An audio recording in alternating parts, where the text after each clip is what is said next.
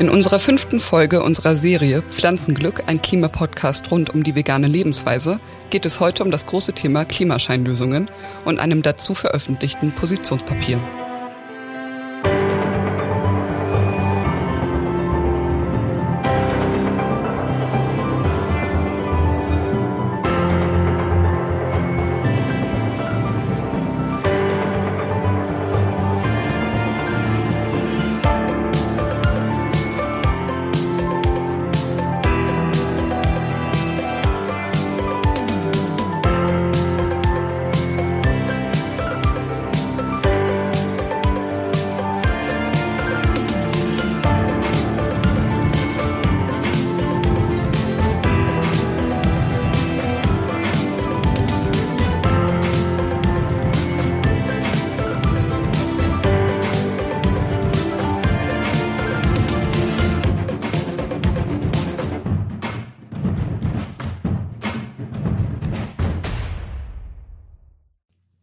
Herzlich willkommen zu unserer 5. Folge unseres Podcasts Pflanzenglück. Es ist schön, dass du wieder reinhörst. Mein Name ist Benita und ich darf heute für unseren Verein Vegan for Future e.V. diesen Podcast sprechen. Wir sind begeistert von der Resonanz auf unser Projekt. Um uns mit dir direkt austauschen zu können, haben wir eine Facebook-Seite erstellt. Du findest uns unter dem Namen ForFuture-Podcast. Wir freuen uns über jedes Like und deine Kommentare. Heute möchte ich über ein aktuelles Positionspapier sprechen, welches wir mit der Arbeitsgruppe Klimascheinlösungen der Klimagerechtigkeitsbewegung und anderen Organisationen als Vegan for Future e.V. unterzeichnet haben. Gerade jetzt, wo es Sondierungsgespräche und Koalitionsverhandlungen geben wird, werden uns viele Lösungen für die Klimakatastrophe vorgeschlagen. Für eine Krise, in der wir übrigens schon lange drin stecken. Damit du diese Vorschläge sortieren kannst, möchte ich heute über die Klimascheinlösungen berichten. Manche Lösungen werden in der Öffentlichkeit vorgestellt als die einzige und wahre Lösung, die niemandem schadet und unseren wirtschaftlichen Erfolg beflügeln wird. Es muss jedem klar sein, dass es diese eine Lösung nicht gibt. Wir kommen nur mit verschiedenen Lösungen ans Ziel, aber alle Lösungen haben eines gemeinsam. Wir müssen unser Leben und unsere Überflussgesellschaft dringend überdenken. Aber als kleine Einführung, worum geht es? Kurz vor der Bundestagswahl haben viele politische Parteien versucht, sich einen grünen, nachhaltigen Anstrich zu geben und schlugen die unterschiedlichsten Wege vor, die angestrebten Klimaziele zu erreichen. Was die einzelnen Vorschläge aber bedeuten und was wirklich dahinter steckt, haben die AutorInnen mit vielen Hintergrundfakten erarbeitet und in einem Positionspapier dazu veröffentlicht. Ich gehe auf den Text ein und lese ihn euch vor. Das komplette Papier könnt ihr auf unserer Internetseite forfuture-podcast.de finden mit allen dazugehörigen Verlinkungen. Sehr zu empfehlen ist aber auch die eigens dafür geschaffene Website www.klimascheinlösungen.de. Hier könnt ihr euch ausgiebig informieren. Mit folgender Einleitung beginnt das Positionspapier.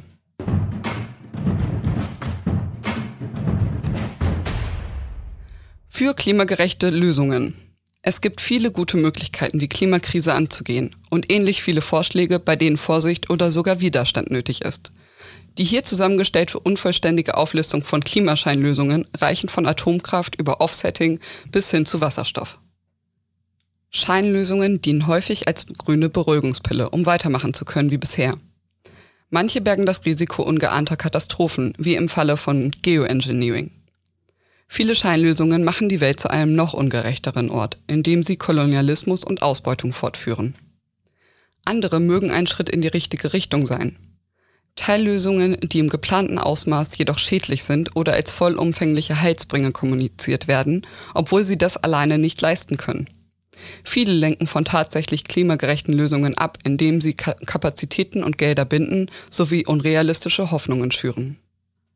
Fast allen ist gemein, dass sie aus der Idee eines grünen Wachstums geboren sind, welches durch neue Märkte, scheinbar unbegrenzte Natur und noch nicht existierende Technologien geschaffen werden soll. Zahlreiche Studien zeigen jedoch, dass diese Hoffnungen unrealistisch sind, da Wirtschaftswachstum immer mit Naturverbrauch einhergeht. Wir wollen die Scheinlösungen für die Klimakrise entlarven und uns für klimagerechte Lösungen einsetzen. Denn so nötig es ist, dass die Menschen die Erderhitzung auf eine gerechte Art bewältigen, so gefährlich kann Klimapolitik sein, wenn sie den Interessen Einzelner dient. Soweit die Einführung. Zum ersten Kapitel kommen mir schon viele Gedanken dazu. Unter der Überschrift Atomenergie heißt es, auch wenn die CO2-Emissionen durch Atomkraft im Vergleich zu fossilen Energieträgern gering sind, überwiegen bei dieser Technologie die Nachteile und Risiken. Nach 6 Jahrzehnten Atomkraft sind Hunderttausende Tonnen strahlender Müll angehäuft, ohne dass eine Lösung dafür in Sicht ist. Kein Land der Erde hat bisher ein Endlager in Betrieb genommen. Risiken sind Reaktorunfälle, die Möglichkeit, die Spaltprodukte für Kernwaffen zu nutzen, sowie die lokalen Belastungen beim Uranbergbau, die vor allem Menschen im globalen Süden und indigene Gemeinschaften betreffen. Selbst die von der Atomlobby seit Jahrzehnten versprochenen neuen Reaktortypen sind zu teuer und gefährlich. Mein Kommentar dazu: Für mich persönlich kommt die Lösung Atomenergie überhaupt nicht in Frage. Der CDU-Kanzlerkandidat Laschet sagte in einer Bürgerbefragung im ZDF, erst hätte man aus der Kohle aussteigen sollen und dann aus der Atomenergie. Das würde bedeuten, dass wir nach Willen der CDU-CSU aus der Kohle erst 2038 und dann viel später aus der Atomenergie aussteigen sollten. Das ist natürlich völliger Unsinn. Alle, die sich nun wieder für die Atomenergie als neutralen CO2-Energieträger aussprechen und von völlig neu entwickelten Kraftwerken sprechen, haben keine Lösung für die Entsorgung des Atommülls.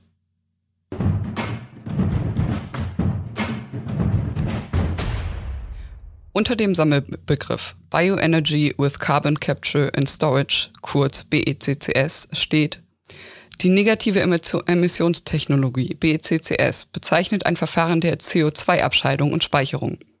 Biomasse wird in industriellen Prozessen verbrannt, um das dabei entstehende CO2 anschließend abzuscheiden und zu speichern. BECCS ist in allen Klimaprognosen des IPCC enthalten, ohne Sicherheit, dass es in der geplanten Größenordnung umsetzbar ist. Für die Monokulturplantagen würden enorme Flächen, tausende neue CCS-Anlagen, Unmengen von Wasser und chemischen Düngemitteln benötigt. Dies zöge Biodiversitätsverlust, Nahrungsmittelkonkurrenz und Landkonflikte nach sich. Zu dieser BECCS-Technik gehört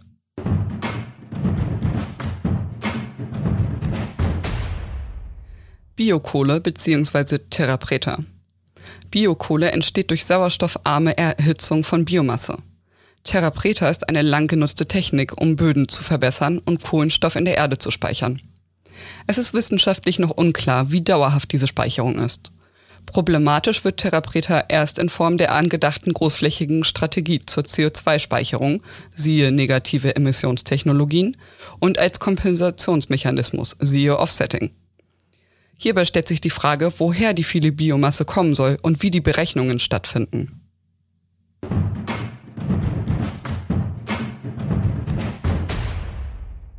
Bioökonomie. Bioökonomie ist ein Sammelbegriff für Ansätze, die die Transformation der Wirtschaft von fossilen Ressourcen hin zu biobasierten anstreben. Häufig setzen diese jedoch nur auf den Ersatz der Energie und Materialien. Dabei wird nicht beachtet, dass auch die biobasierten Ressourcen endlich sind, also kein ungebremstes Wachstum ermöglichen. Auch Biotreibstoffe und Biomasse sind nicht per se klimaneutral, sondern verbrauchen Land und Energie.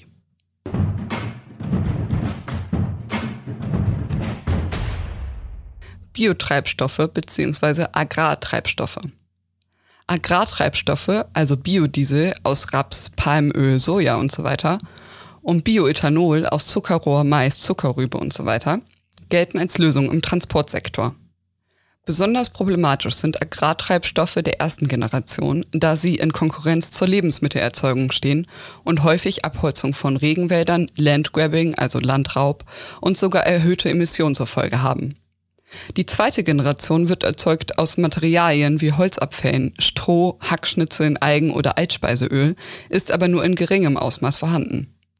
Wirklich nachhaltige Biotreibstoffe können darum nur einen geringen Bedarf decken, sind also kein Treibstoffersatz für sämtliche Transportmittel. Eine Anmerkung von mir. Ich halte das Tanken von Biokraftstoff für falsch, da es mir von Anfang an suspekt war, Bioanteile in Treibstoff umzusetzen, dafür Regenwald abzuholzen und auch noch den Hunger vieler Menschen nicht stillen zu können. Wir können genug Lebensmittel produzieren. Berechnungen sagen auch für 10 Milliarden Menschen, wenn nicht die Hälfte der Anbaufläche für Tierfutter und Ökotreibstoff draufgehen würde und wir nicht dazu noch Millionen von Tonnen produzierte Lebensmittel wegschmeißen würden.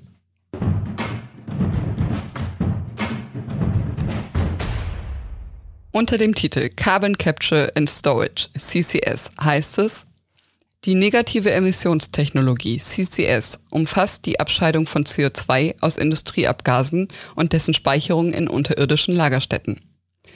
Die intensive Nutzung von CCS wird als grundlegend für die Bewältigung der Klimakrise eingeplant.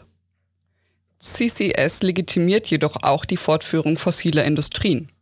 Die Verfahren sind energieintensiv, kostspielig, werden stark staatlich gefördert und sind mit Risiken verbunden, zum Beispiel Auswirkungen auf das Grundwasser und Lecks, aus denen das CO2 wieder entweicht. Carbon Capture, Utilization and Storage, CCUS, umfasst eine Reihe von Technologien, die meist noch in der Forschungsphase stecken. Die Idee ist, dass das CO2 von Industrieanlagen oder aus der Atmosphäre für die Produktion neuer Materialien wie Baustoffe, Plastik oder Fels verwendet wird. Dies kann einen Beitrag zur Kreislaufwirtschaft leisten, ist jedoch nicht per se als Klimaschutztechnologie anzusehen und dient ebenso zur Legitimation der Fortführung fossiler Aktivitäten. Aktuell liegt der Bedarf an CO2 als Rohstoff bei weniger als 1% der jährlichen Emissionen.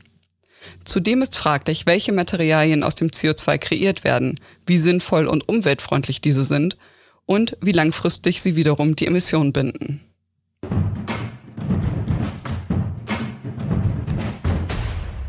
Climate Smart Agriculture, CSA, ist ein breiter Sammelbegriff für Strategien, die landwirtschaftliche Produktivität erhöhen, Ernährungssysteme klimaresilient, also widerstandsfähig machen und Treibhausgasemissionen reduzieren sollen. Problematische Ansätze wie technologisch intensivierte Landwirtschaft, Gentechnik und chemische Düngemittel sind nicht davon ausgenommen. Es geht dabei zu wenig um eine sozial-ökologische Transformation der Landwirtschaft in Richtung Ernährungssouveränität, regionale Kreisläufe, Agrarökologie und Abschaffung der Tierindustrie.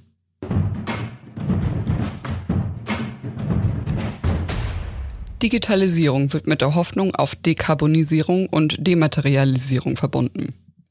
Es wird angenommen, Digitales brauche weniger Material und Energie. Dies ist jedoch hinreichend widerlegt.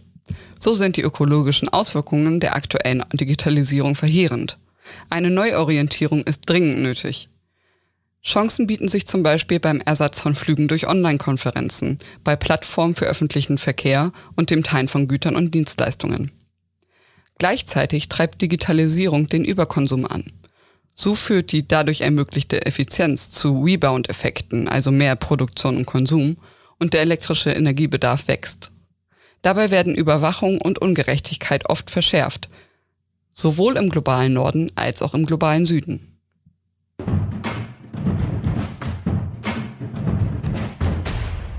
Direct Air Capture, DAC, bezeichnet negative Emissionstechnologien, die Treibhausgase durch chemische und mechanische Prozesse aus der Atmosphäre entziehen. Diese sind sehr energie- und ressourcenintensiv und derzeit nicht wirtschaftlich. Zudem bleibt die Frage, was mit dem CO2 anschließend passieren soll.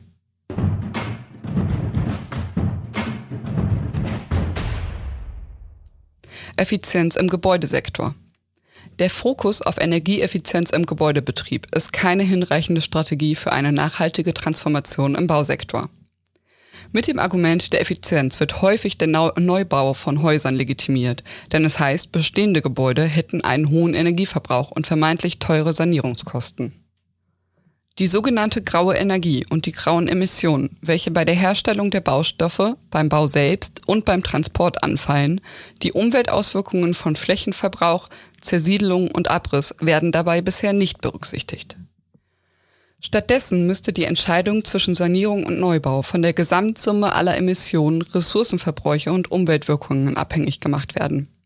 Ergibt es auch aus ökologischer Sicht keinen Sinn, ein Gebäude zu sanieren, sollten die intakten Bauteile und Baustoffe rückgebaut und erhalten werden.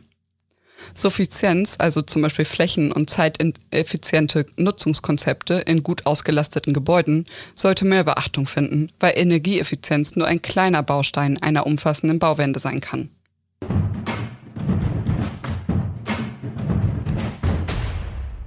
Und jetzt kommen wir zum Reizthema der Medien. Elektroautos.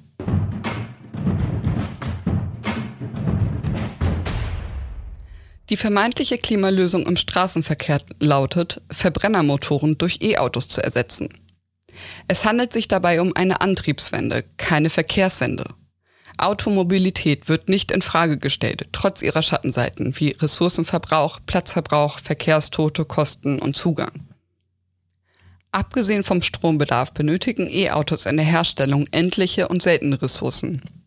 E-Mobilität ist dennoch ein Baustein der Verkehrswende.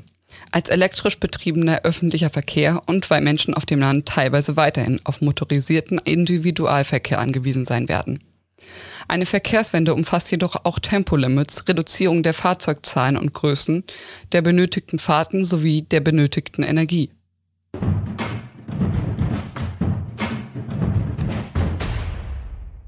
Und nun kommen wir zum modernen Ablasshandel, dem Emissionshandel. Der Emissionshandel ist ein Markt für Verschmutzungszertifikate. Unternehmen in den Wirtschaftssektoren, die zur Teilnahme am Emissionshandel verpflichtet sind, müssen für jede Tonne CO2, die sie ausstoßen, ein Zertifikat vorweisen. Die Gesamtmenge der verfügbaren Zertifikate sinkt von Jahr zu Jahr. Beim EU-Emissionshandel ETS werden bisher fast die Hälfte der Zertifikate frei vergeben, was einer Subventionierung der exportorientierten fossilen Industrie gleicht. Obwohl der ETS seit 2005 besteht, hat er bisher kaum funktioniert. Erst seit kurzem zeigt er durch Anpassungen und höhere Preise, ca. 55 € pro Tonne, gewisse Lenkungswirkungen. Emissionshandel ist offen für Spekulationen. Die schwankenden Preise bieten wenig Planungssicherheit. Es stellt sich die Frage, ob statt eines Handelsinstruments, mit dem man sich von der Verantwortung freikaufen kann, nicht feste Limits für Verschmutzung sinnvoller wären.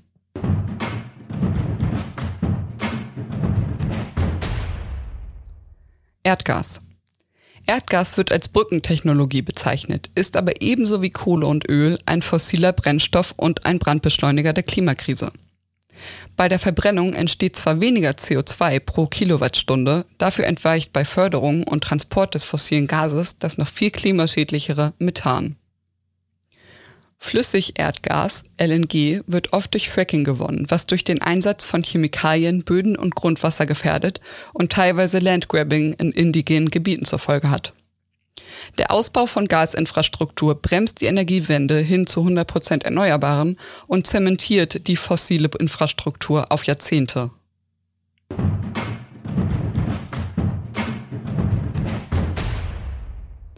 Exklusive Naturschutzgebiete. Naturschutz ist aus Klima- und Biodiversitätsgründen wichtig und das proklamierte Ziel, 30% der Erde unter Schutz zu stellen, prinzipiell sinnvoll. Gefahr besteht jedoch vor allem im Ansatz Naturschutz ohne Menschen, insbesondere in Ländern des globalen Südens, wo häufig traditionelle Landrechte nicht anerkannt sind. In dieser Situation können Naturschutzgebiete zu Menschenrechtsverletzungen wie Vertreibungen führen. Kommunale Landrechte müssen daher auch im Naturschutz zentral sein. Hinter dem aktuellen Interesse an Naturschutz und NBS stehen unter anderem fossile Konzerne in einer Allianz mit gewissen NGOs, womit häufig Greenwashing und der Bedarf an Offsetting-Flächen verbunden ist.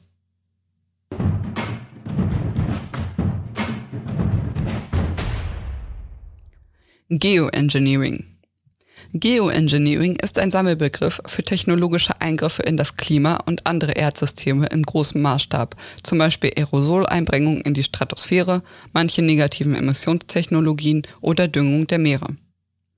Geoengineering birgt tiefgreifende ökologische, soziale und politische Risiken, da mit unzureichendem Wissen in hochkomplexe, lebenswichtige Systeme eingegriffen wird. Es dient der fossilen Industrie und Regierungen außerdem dazu, sofortige Reduktionsmaßnahmen zu verschieben, indem sie auf eine technische Lösung des Problems in der Zukunft hoffen. Zu guter Letzt kann es fast nur von mächtigen Akteuren umgesetzt werden, was große Abhängigkeiten und Gefahren birgt.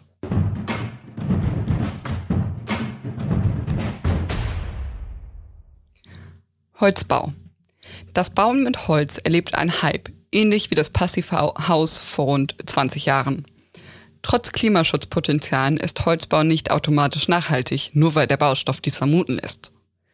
Die Verarbeitung, die Herkunft des Holzes und insbesondere auch die Art der Bewirtschaftung der Wälder sind dabei essentielle Faktoren.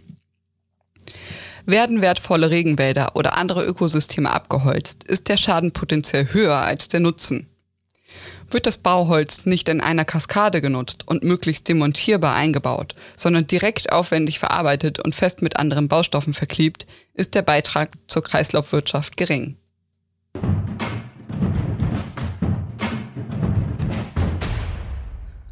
Und jetzt kommen wir zur Kostenwahrheit bzw. Internalisierung externer Kosten. Viele ÖkonomInnen sehen eine Lösung darin, Natur einen Geldwert zu geben und ihre Zerstörung einzupreisen. Dann würde sich das Problem durch den Markt von alleine regeln. Das verändert den Blick auf die Natur. Die Schädigung von Ökosystemen erscheint berechenbar und finanziell ausgleichbar. Die wahren Kosten des Lebens von Orang-Utans, der Menschen in Hochwassergebieten oder eines biodiversitätsreichen Regenwalds gibt es jedoch nicht. Auch wenn Begriffe wie Ökosystemdienstleistungen und Naturkapital das suggerieren. Sobald Natur als Kapital berechnet und vermarktet wird, ist sie umso leichter privatisierbar. Welchen Preis eine schädliche Praxis hat, liegt letzten Endes nie an Berechnungen, sondern an der politischen Durchsetzbarkeit des Preises, beziehungsweise an hoffentlich demokratischen Aushandlungen. Das Prinzip The Polluter Pays, also der Verschmutzer zahlt, ist dennoch in vielen Fällen sinnvoll, etwa bei der Zahlung von Umweltschäden nach Unfällen, wie zum Beispiel bei Öltankern. Auch Kostensignale sind selbstverständlich wichtig, wenn sie mit einer gerechten Sozialpolitik einhergehen. Doch Kostenwahrheit und berechenbares Naturkapital gibt es nicht. Stattdessen wären neue Mensch-Natur-Beziehungen wichtig.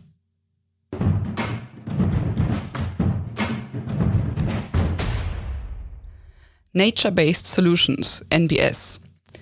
Bis zu 37% der im Pariser Abkommen anvisierten Treibhausgasreduktionen soll durch NBS erreicht werden können. Also durch das Speichern von CO2 in Pflanzen, zum Beispiel durch Waldschutz, Aufforstung und Vernässung von Mooren. Je nach Ausgestaltung können unter diesem Sammelbegriff sinnvolle oder problematische Ansätze enthalten sein. Problematisch ist, dass NBS häufig als Kompensationsmechanismus, siehe Thema Offsetting, verwendet wird. Natur im globalen Süden soll Emissionen des Nordens ausgleichen, was zu Landgrabbing führen kann und daher als neokolonial kritisiert wird.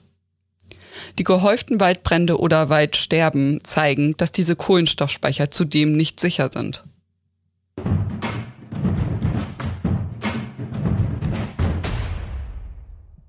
Negative Emissionstechnologien, NET.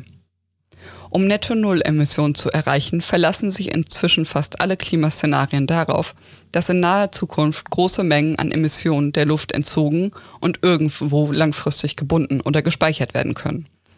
Das nennt sich Carbon Dioxide Removal oder CDR. Noch existieren diese Technologien dafür jedoch nicht, beziehungsweise nicht im erhofften Umfang. Einige negative Wirkungen sind absehbar, andere noch schwer abschätzbar.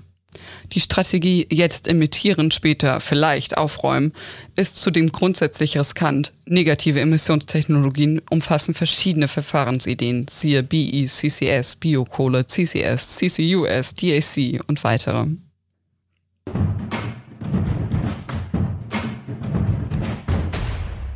Neue Gentechnik. Neue Verfahren in der Gentechnik, wie die Genomeditierung zum Beispiel durch CRISPR-Cas-Verfahren, haben mehr Anwendungsmöglichkeiten als die bekannten Verfahren. Sie gelten als Lösung zur Bewältigung von Klimakrise und Hunger, zum Beispiel indem trockenheitsresistente Pflanzen oder sogar modifizierte Tiere entwickelt werden.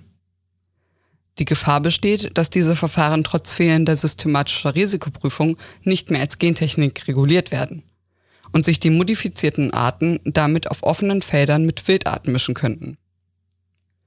Gentechnik geht fast immer einher mit einem industrialisierten und pestizidlastigen Agrarsystem. Was dabei untergeht, ist die Förderung von natürlichen und erheblich weniger risikobehafteten Züchtungsansätzen sowie agrarökologischen und klimaresilienten Anbaumethoden.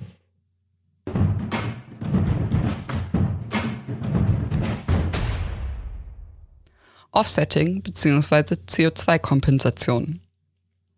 Offsetting verspricht, Emissionen durch Klimaschutzprojekte anderswo auszugleichen.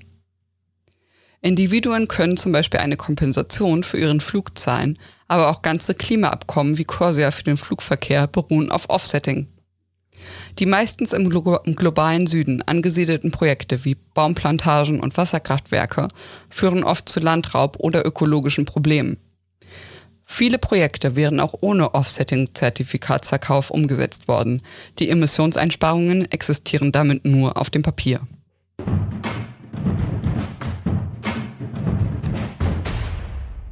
Ökostromzertifikate. Der Herkunftsnachweis für Ökostrom, kurz HKN, kann über verschiedene Zertifizierungssysteme gehandelt werden. Ein deutscher Stromanbieter kann zum Beispiel Kohlestrom umetikettieren und als grünen Strom vermarkten, wenn er Ökostromzertifikate aus norwegischer Wasserkraft kauft. Der in Norwegen erzeugte Strom hat nun ein Kohleetikett, was bei dessen Vermarktung in Norwegen wenig bis keine Rolle spielt. Dieses Verfahren ist Greenwashing und bremst gemäß einer Studie des Umweltbundesamtes den Ausbau von erneuerbaren Energien. Die Nachfrage nach Ökostrom könnte um 30% steigen, ohne zum Ausbau erneuerbarer Anlagen in Deutschland zu führen. Es gibt jedoch auch echte Ökostromanbieter, die eigene erneuerbare Anlagen betreiben und ausschließlich in Ökostrom investieren.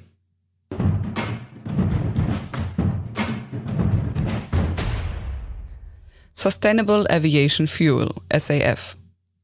Unter SAF werden Biotreibstoffe oder synthetisch aus Strom hergestellte Kraftstoffe zusammengefasst, kurz E-Fuels. E-Fuels benötigen enorm viel Energie. So müsste derzeit die gesamte deutsche erneuerbare Stromproduktion dazu eingesetzt werden, um das in Deutschland getankte Kerosin mit E-Fuels zu ersetzen. Zudem reduzieren SAF nur die CO2-Emissionen. Die Nicht-CO2-Effekte wie Wasserdampf und NOx von Flugzeugen, die 2- bis 4-mal so klimawirksam sind wie das CO2, bleiben unvermindert bestehen.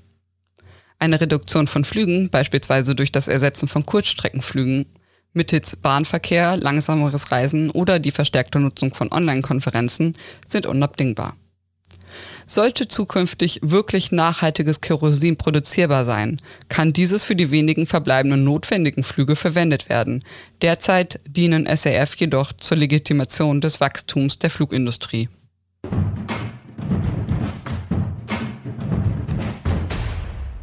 Tiefseebergbau. Wegen der knapper werdenden Ressourcen an Land, die für eine Bioökonomie und Energiewende bei wachsendem Energiebedarf nötig wären, richtet sich der Blick zunehmend auf die Tiefsee. Auf dem Meeresboden lagern Rohstoffe, zum Beispiel Manganknollen, die Nickel, Kupfer und Kobalt enthalten, welche für Elektrogeräte und den Ausbau erneuerbarer Energien benötigt werden. Der geplante Abbau würde das Ökosystem Ozean nachhaltig schädigen, mit unabsehbaren Folgen. Aus diesem Grund ist es nötig, Tiefseebergbau und die Vorbereitungen dafür zu stoppen.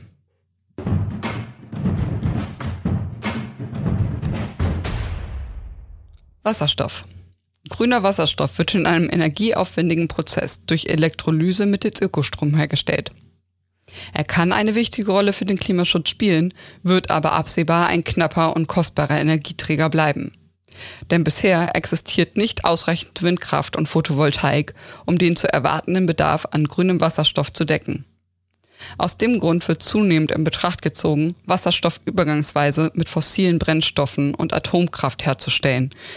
Insofern kann der Wasserstoffhype sogar zu mehr Emissionen führen oder Atomkraft zurück auf die Agenda bringen.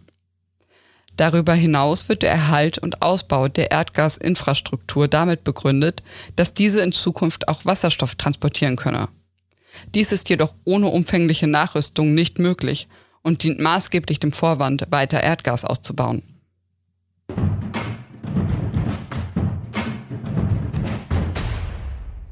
Als Fazit schreiben die AutorInnen für klimagerechte Lösungen. Die Klimakrise ist die neue Realität. Die hier aufgelisteten Scheinlösungen bergen die große Gefahr, dass sich bestehende Machtverhältnisse verfestigen, fossile Ressourcen weiter verbrannt, ökologische Kipppunkte überschritten werden und unkontrollierbare Katastrophen eintreten. Mit vereinten Kräften kämpfen wir dafür, dass wir stattdessen soziale Kipppunkte erreichen, die eine gerechtere Gesellschaft möglich machen. Eine, die innerhalb der Grenzen des Planeten funktioniert und andere Mensch-Natur-Beziehungen ermöglicht.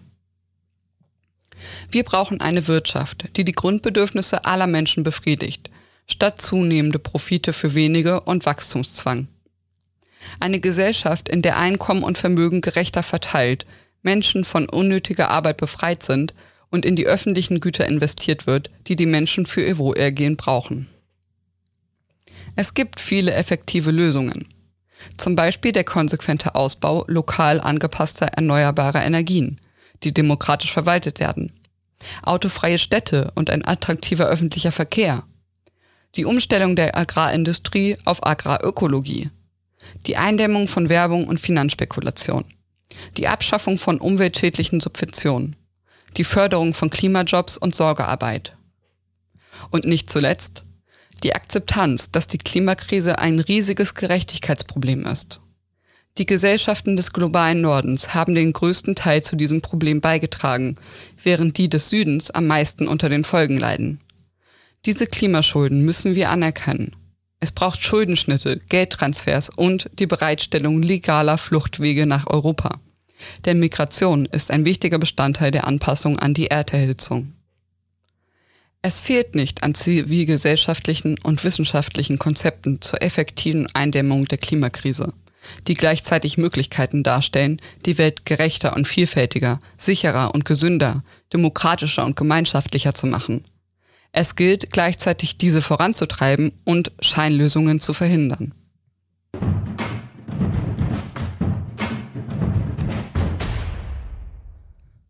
Wir wollen unabhängig bleiben und finanzieren uns durch Mitgliedsbeiträge und Spenden. Wenn du also diesen Podcast gut findest und unsere Arbeit unterstützen möchtest, freuen wir uns über jede Spende. Um einen einigermaßen professionellen Podcast zu produzieren, benötigt es einiges an Geld. Dazu kommen Lizenz- und GEMA-Gebühren. Alle diese laufenden Kosten müssen wir auffangen, durch Spenden und durch deine Unterstützung, indem du unseren Kanal abonnierst und deinen Freunden vielleicht empfiehlst. Die Eingangsmusik, die Musik für unseren Podcast Pflanzenglück, wurde für uns von Uwe Schulze aus Buchholz komponiert und arrangiert. Gleich hörst du nochmal das komplette Stück. Unseren Verein findest du in Facebook und im Netz unter www.veganforfuture.de. Die Folgen unseres Podcastes findest du nicht nur bei den gängigen Podcast-Anbietern wie Spotify oder Apple Music, sondern auch auf unserer Seite forfuture-podcast.de. Dort werden wir auch alle Verlinkungen und Texte auflisten. Und wenn du uns eine E-Mail schreiben möchtest, unter hallo@veganforfuture.de sind wir für dich da. Ich freue mich, wenn du uns treu bleibst und auch die nächsten Folgen von unserem Podcast Pflanzenglück anhören wirst. Mein Name ist Benita und ich spreche für Vegan for Future e.V. Bis zum nächsten Mal.